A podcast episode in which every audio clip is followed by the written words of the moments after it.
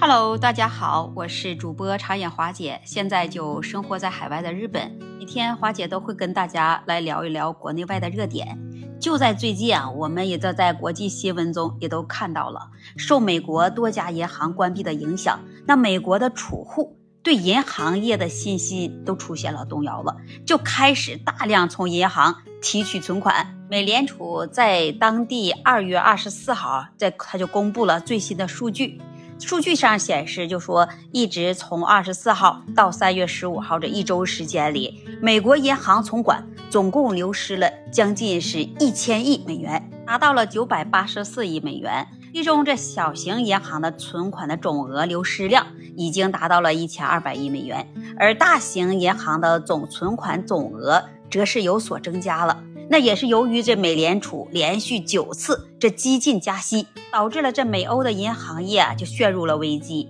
美国的摩根大通银行分析师在这之前他就估算过，说从去年以来，这美国最薄弱的各家银行存款金额可能共计流失大约一万亿美元。那么问题就来了，流失这么多的美元，究竟是流失到哪里去了呢？据他预算说，这其中有半数存款都已经是外流，且是发生在今年三月啊，美国硅谷银行被接管之后。据美国的《纽约邮报》三月二十四号这获悉的消息被揭露了，说美国财政部长耶伦在拜登政府的内部再次陷入如履薄冰的境地，原因是他在应对美银行危机中表现出了非常的拙劣。在《纽约邮报》上就有知情的人士爆料说，尽管耶伦的简历非常丰富，而且他管理美联储多年，是白宫的政界人士，也就是与那些信息打交道，还有为内阁选择提供意见的那些人，就对这个耶伦的工作能力说越来越感到担忧了。他们对于他有关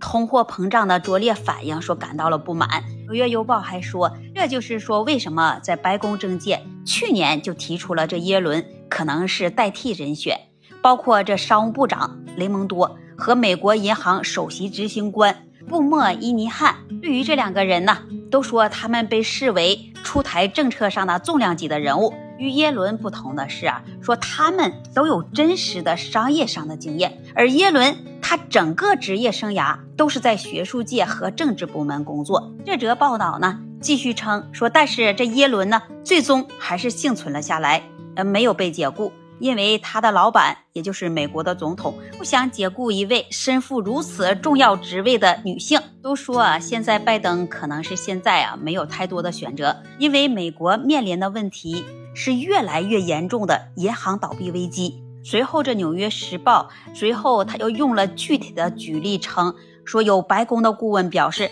现在的政府是否会为一家倒闭银行的所有存款提供担保的问题上，耶伦的立场有了多次摇摆不定。在银行倒闭开始积堆之际，耶伦对银行系统可能会出现严重的问题。耶伦，那他显然也是听到了批评的声音了。那据报道说，他在周五召开高级银行监管人员举行的紧急会议。也讨论不断扩大的危机。听到华姐分享到这里了，那我猜你一定会说，耶伦他现在那突然而来的紧迫感，是不是总比没有的要好？但是我们现在来看看这日程表，现在那已经是进入银行业危机快速蔓延的第三周了。那如果是银行集体倒闭，贷款枯竭了，那可能会引发严重的衰退。所以呢，那无论他做什么。那现在都是已经为时已晚了。在报道的结尾部分也已经做了表示，就连白宫内部的人员